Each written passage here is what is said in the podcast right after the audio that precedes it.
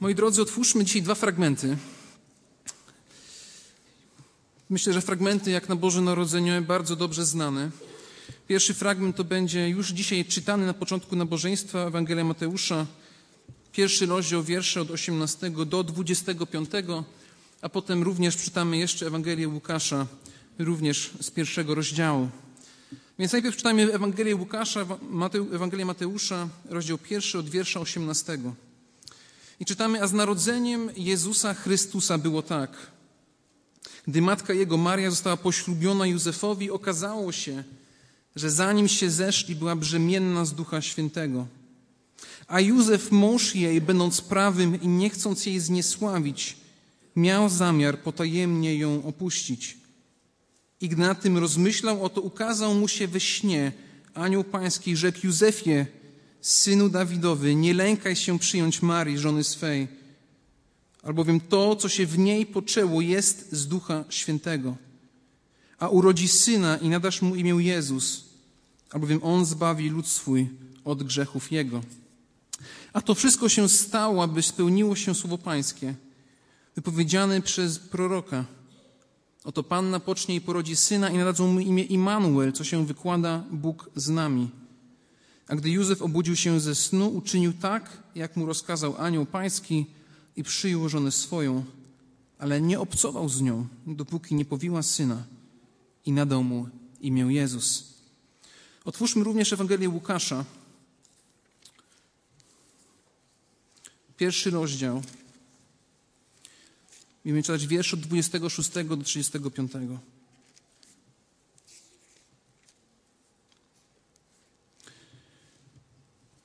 A w szóstym miesiącu Bóg posłał anioła Gabriela do miasta galilejskiego zwanego Nazaret, do panny poślubionej mężowi, którą był na imię Józef z domu Dawidowego, a pannie było na imię Maria. I wszedłszy do niej rzekł, bądź pozdrowiona, łaską obdarzona, Pan z Tobą, błogosławionaś Ty między niewiastami.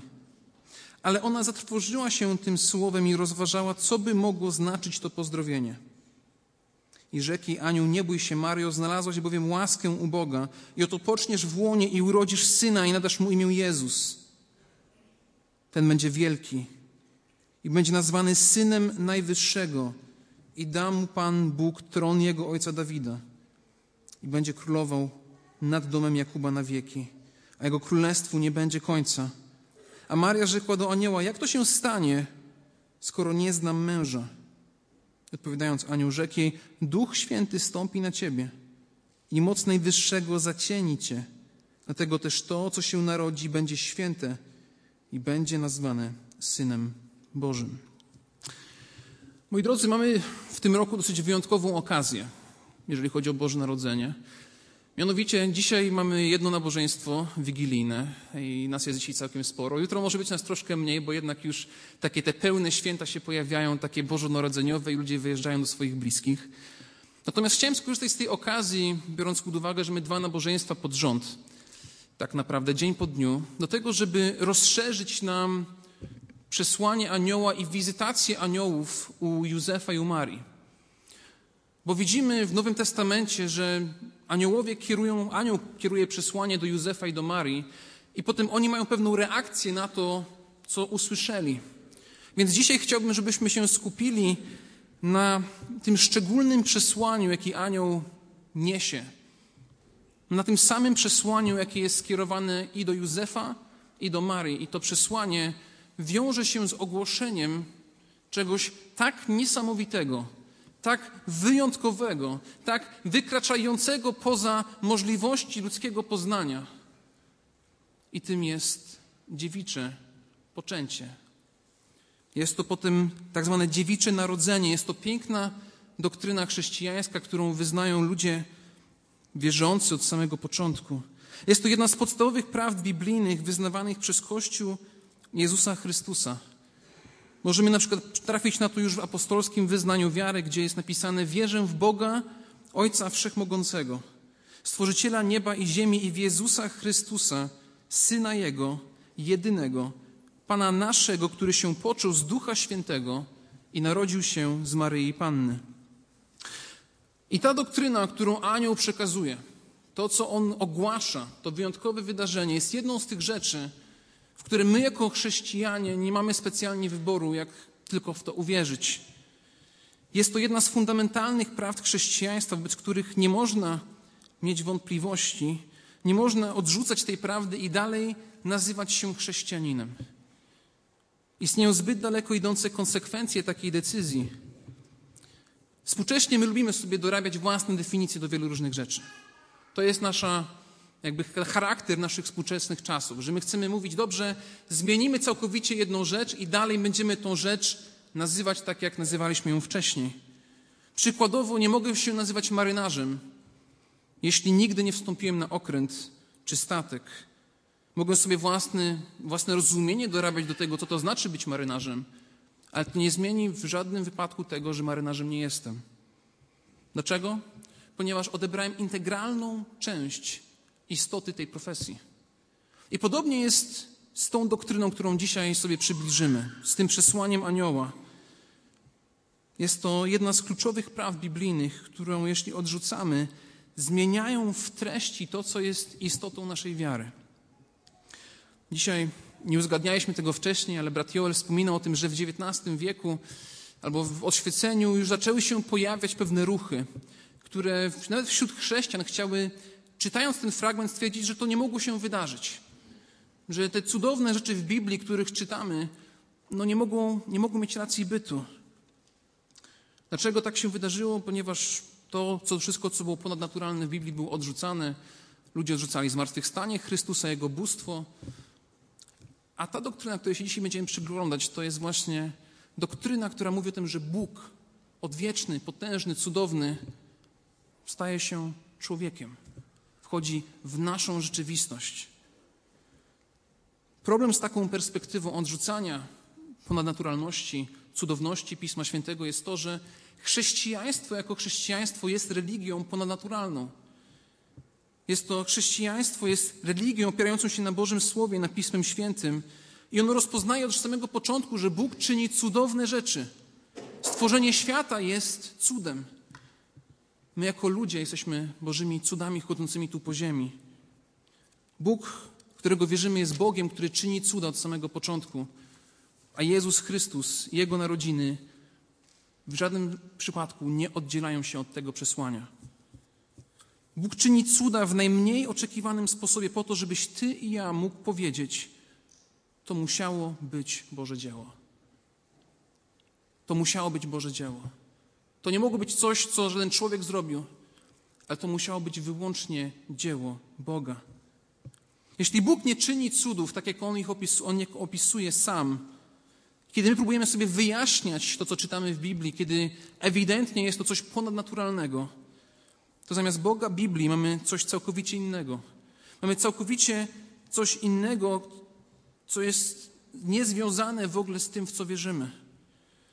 Na przykład zamiast Boga może mieć człowieka, który jest gloryfikowaną wersją, jakiegoś takiego lepszego człowieka, takiego, taki wzór, taki model, za którym chcemy podążać. Ci, którzy odrzucają doktrynę o wcieleniu, czy też o cudownym narodzeniu Chrystusa, widzą często w Jezusie jedynie rabina żyjącego w pierwszych wiekach. Widzą w nim filozofa, który mówi: Żyj tak, jak ci mówię, że masz żyć. Ale nie widzą w nim Boga, który przyszedł na ziemię zapewnić ludziom zbawienie. Z takich ciekawostek to warto również nadmienić to, że już w 177 roku rzymski filozof Celsus zwrócił uwagę na to, że wśród Żydów rozchodziła się plotka o tym, że Maria nie narodziła syna z Ducha Świętego, a wręcz miała nieślubne dziecko z rzymskim legionistą imieniem Pantera. Później ta plotka została powtórzona w żydowskim Talmudzie i te wierzenia były utrzymywane i powtarzane nawet do czasów średniowiecza. Ta prawda od samego początku była podważana, ponieważ zaakceptowanie tej prawdy wiąże się z czymś tak niesamowitym, z czymś tak wspaniałym, bo musimy wtedy przyjmować wszystko inne, co się pojawia w Nowym Testamencie. Boże Słowo ma jasność co do tego, jakie to jest poczęcie oraz w jakim stanie była Maria podczas zajścia w ciąży. Nie ma tu żadnego skandalu, jest to Boży cud owiany pewną tajemnicą. W Ewangelii Łukasza chronologicznie jest to to, co się dzieje najpierw. Czyli najpierw anioł idzie do Marii, a dopiero później idzie do Józefa. I aniołowie w ogóle to były niesamowite Boże istoty, niebiańskie istoty, stworzone przez Boga jako duchowe, niecielesne istoty, których celem jest wykonywanie Bożej woli. To jest anioł. To jest duchowa, niecielesna istota, której celem jest wykonywanie Bożej woli. Właśnie jedną z funkcji aniołów jest to, że są one Bożymi posłańcami, a w Starym Testamencie są nazywane posłańcami Jahwe. Że Bóg posyła ich i oni mają pewien przekaz, pewną mądrość, którą mają przekazać do tego, z kim rozmawiają. Ta wieść była często owiana zapowiedzią cudownego wydarzenia albo czegoś wyjątkowego. I żebyśmy czytali Stary i Nowy Testament, to widzimy, że za każdym razem, kiedy pojawia się anioł, dzieje się to w obliczu jakiejś szczególnej, niesamowitej sytuacji. Więc pojawienie się anioła już u Marii zapowiada, że wydarzy się coś potężnego, coś niesamowitego, coś nietypowego, coś, czego nikt w żadnym razie się nie spodziewał. I kiedy czytamy fragment z Ewangelii Łukasza i reakcję Marii, widzimy, że Maria się nie spodziewała tej wizyty. Ona nie oczekiwała, że tego akurat dnia przyjdzie do niej anioł, powie: Będziesz miała dziecko z poczęcia Ducha Świętego.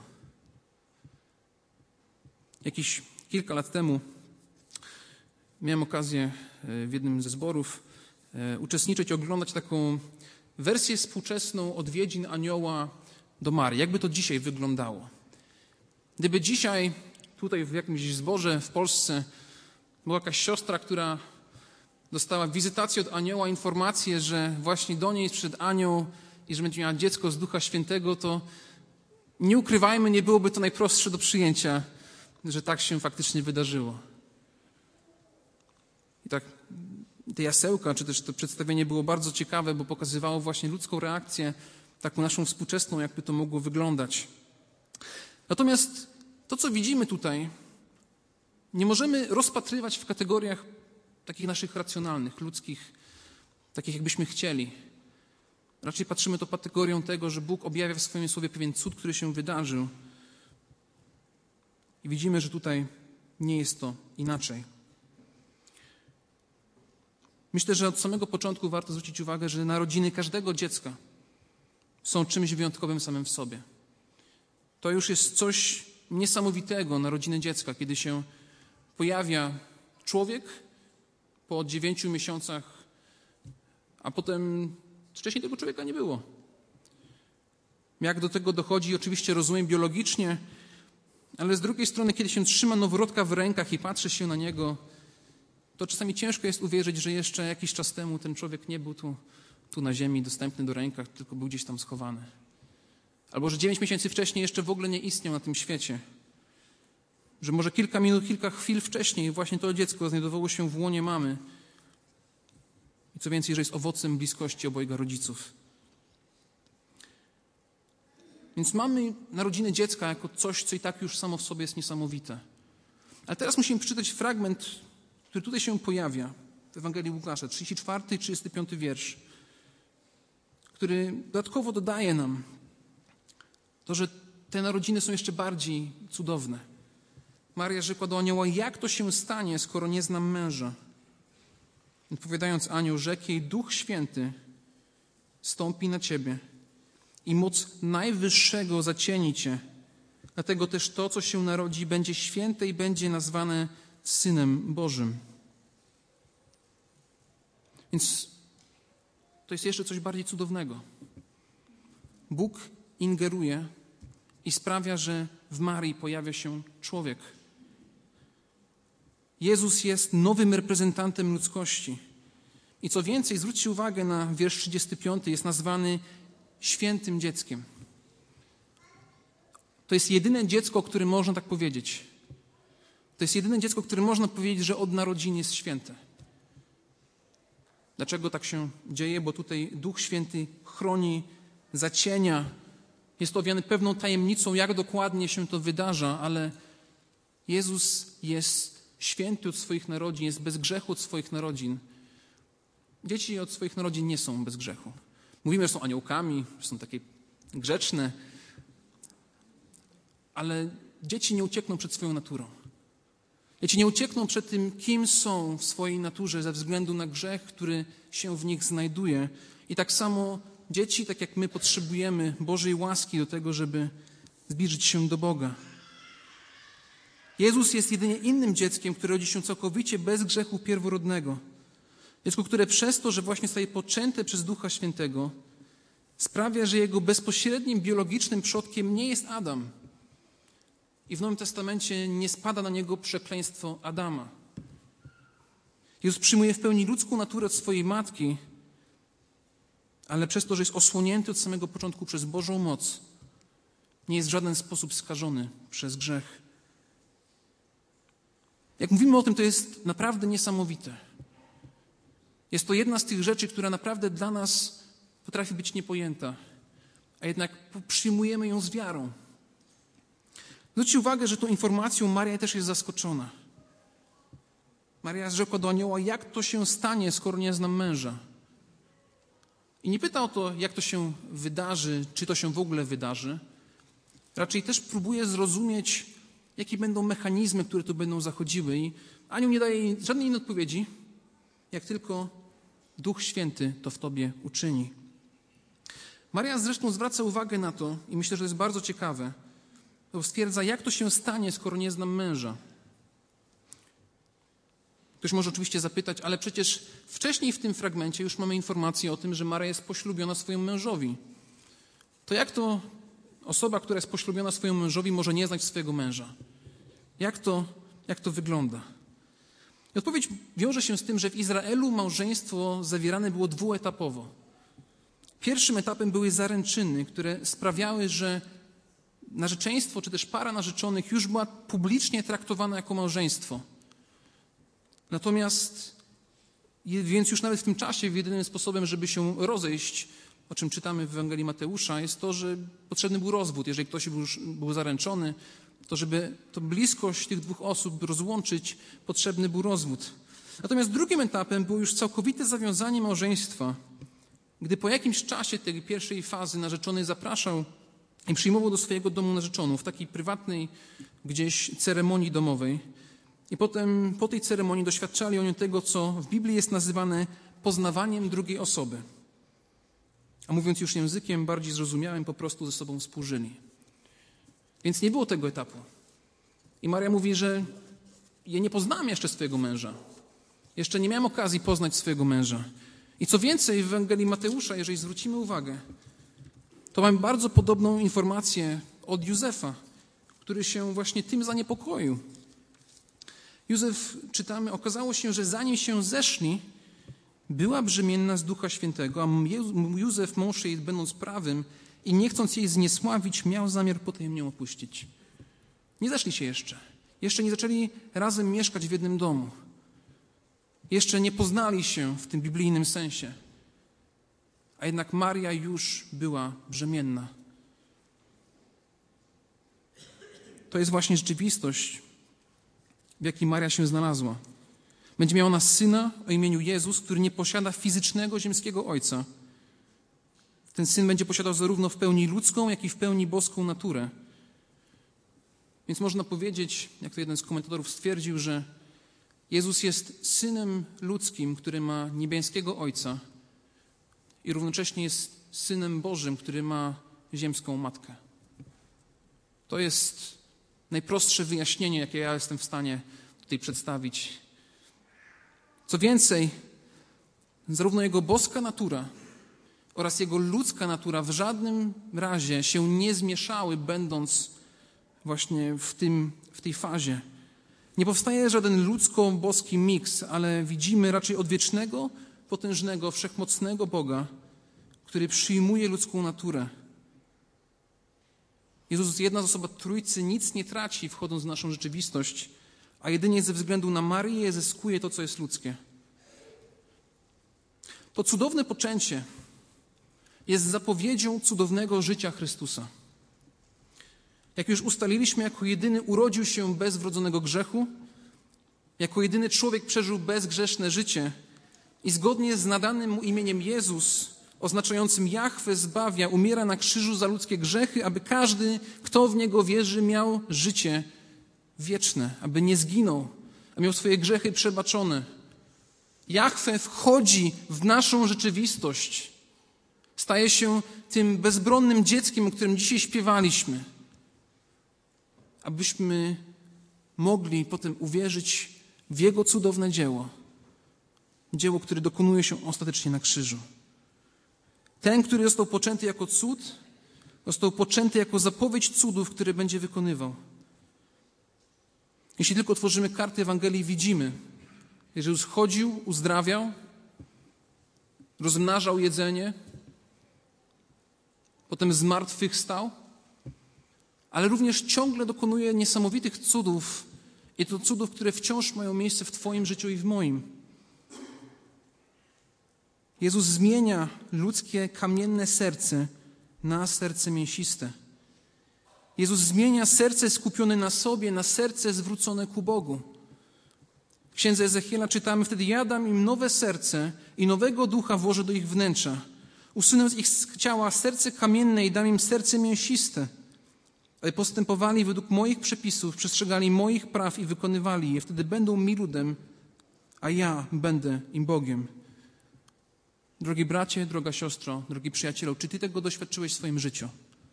Czy doświadczyłeś przemiany swojego serca, tego największego, najbardziej niesamowitego cudu, jakiego możesz w swoim życiu dzisiaj doświadczyć? Gdzie nagle z Twoich pragnień samolubnych, egoistycznych, nazywają się pragnienia, które chcą kochać Boga coraz bardziej, żyć zgodnie z Jego słowem, miłując bliźniego, Nasza perspektywa się zmienia, nasze priorytety się zmieniają w momencie, kiedy Bóg dokonuje operacji na naszym sercu. I z czegoś, co nie bije, zaczyna pojawiać się serce, które bije i jest w nim życie. Pewnie w filmach kojarzycie te sceny, kiedy robią reanimację ludzkiego serca. Jest taka najpierw taka kreska, tam lekarze się zgromadzają zaczynają przykładać te różne urządzenia i nagle jest pip, pip, pip, pip, pip, pip, pip, pip, pip. Jest cisza. A po tej ciszy znowu pip, pip, pip. Pojawia się życie. Bóg zapowiada tworzenie życia w momencie, kiedy pojawia się cud dziewiczego poczęcia. Bóg to czyni.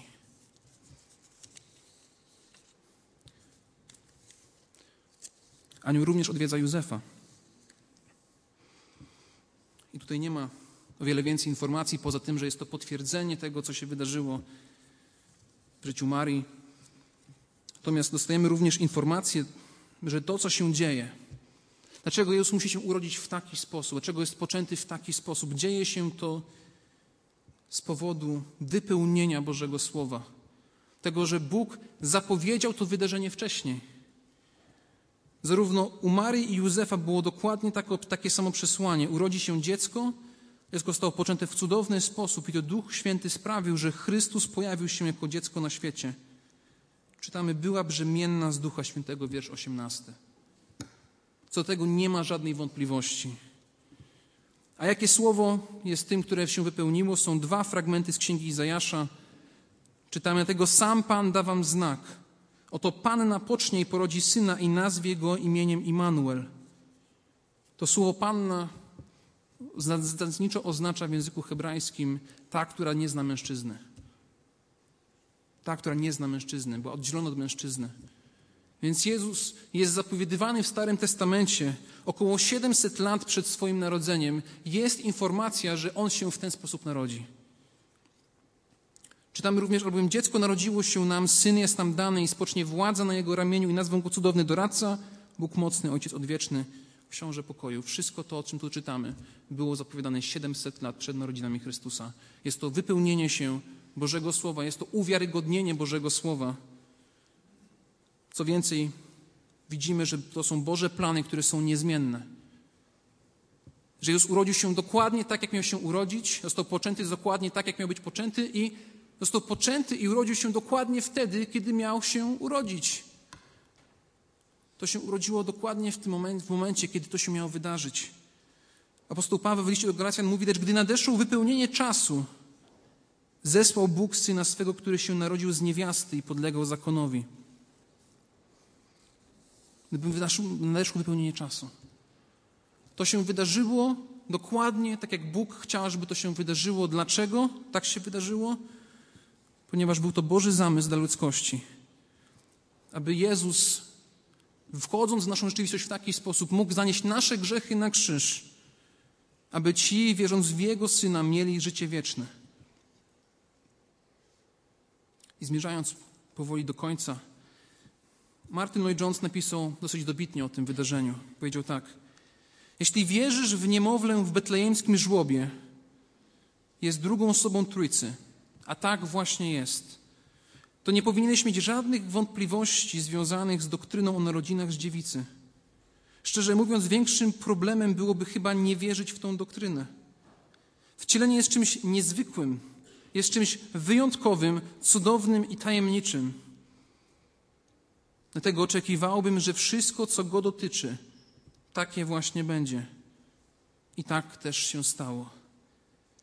Narodziny z dziewicy były znakiem i pewnego rodzaju symbolem tajemnicy wcielenia. Drogi przyjacielu, czy ty wierzysz w to? Czy tajemnica narodzin Chrystusa jest dla ciebie radosną nowiną? Czy może walczysz z tym, żeby to zaakceptować? Czy jest to jakieś utrudnienie w twojej drodze wiary? Czy może próbujesz to sobie jakoś zracjonalizować? chociaż w tym przypadku nie jest to możliwe. Ponieważ czytając te fragmenty, musimy zadać i odpowiedzieć sobie na jedno pytanie: albo Bóg sobie, albo Bóg wykonał cud, albo go nie wykonał. Albo się to historycznie wydarzyło, albo się nie wydarzyło. Boże Słowo pod tym kątem jest jasne, jest wiarygodne i stwierdza dosyć oczywiście, w oczywisty sposób, że to się faktycznie wydarzyło, ponieważ Taki był Boży zamysł. To, co się wydarzyło, jest wiarygodne i prawdziwe, i ta historia również wydarzyła się dokładnie tak, jak została ona opisana. Co więcej, nie jest to historia, według, według, wobec której możesz dzisiaj przejść obojętnie, ale jest to Boży cud, który dzisiaj należy zaakceptować wierze. Do tego dzisiaj zachęcam, do tego dzisiaj wzywam. I również zachęcam tego, żeby się na tym w domach zastanawiać dzisiaj, jak będziemy. Zobaczyć, jak bardzo doniosłym wydarzeniem jest to, co Bóg uczynił dla nas. Że On zniżył się do nas i stał się takim jak my, w sposób dokładnie, jaki On to zaplanował.